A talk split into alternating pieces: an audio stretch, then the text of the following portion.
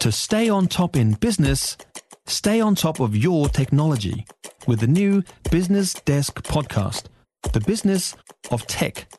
Listen on iHeartRadio or wherever you get your podcasts. When our kids were younger, I served a couple of terms on the board at our local primary school, and never, never during that six years did it enter my mind that some of my fellow board members might be ex prisoners. I'm pretty sure none of them were, but they could have been because we're finding out today that if someone has served a prison sentence of less than two years, they can put themselves up for election to a school board of trustees. And we're finding out about it today because it's election time for school boards around the country. And a chap by the name of Philip Arps has put his hat in the ring to be a board member at Te Aratai College in Christchurch.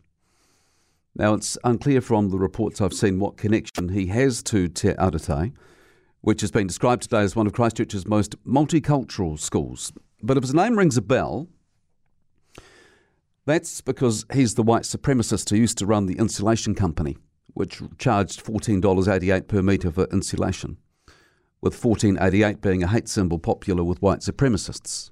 Remember that? Uh, back in 2016, he delivered a pig's head to the Al Noor Mosque here in Christchurch and more recently he's had connections with the anti vaccine mandate movement. But he's probably best known for sending the video of the March 15 Christchurch mosque shooting to 30 people and asking a friend to modify it by adding crosshairs and a kill count. And that appalling, sickening behaviour earned him a six month prison sentence. But because he was sentenced to just six months, he is fully entitled to run in school board elections, which is what he's currently doing. In fact, anyone who has served a prison sentence of less than two years can. So, in light of ARPS trying to get elected to the Te Aratai College board, there are calls today for the rules to be changed because they provide no safeguard at all against parents with extremist views ending up on school boards. Now, when I first heard about this, I thought, if they're the rules, let them stand. And if people don't like them, they won't vote for them. But then I thought about the fact that while people might know who Philip's Art, who Philip Arps is, it doesn't mean they necessarily know every other ex-prisoner who might be trying to get themselves elected onto a school board. And so I definitely think the rules need to be changed because there will be some people who just won't want ex-prisoners anywhere near a school board, full stop. They're entitled to that view. But not all ex prisoners are the same, are they? And while Philip Arps went to prison for something that 99.99999% of us were appalled by, there are people who also go to prison for six months, 12 months, or 18 months whose crimes are completely different.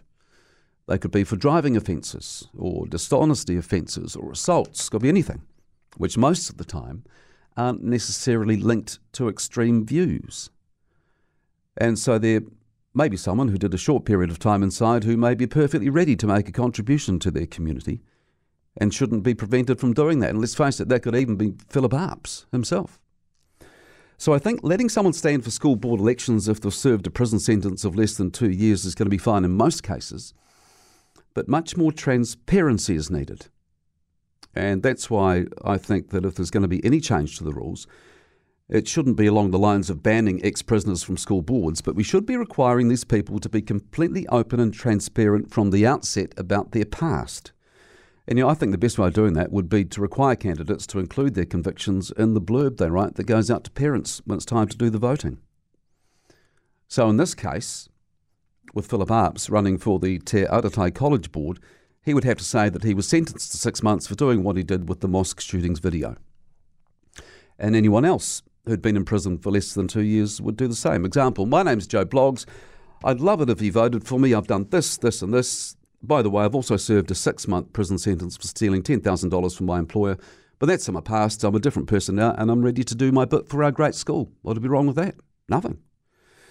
And this approach would achieve two things. It would let ex prisoners move on with their lives, but also ensure that the parents doing the voting weren't surprised after the fact and find that they've elected the last person they want to be a Board of Trustee member.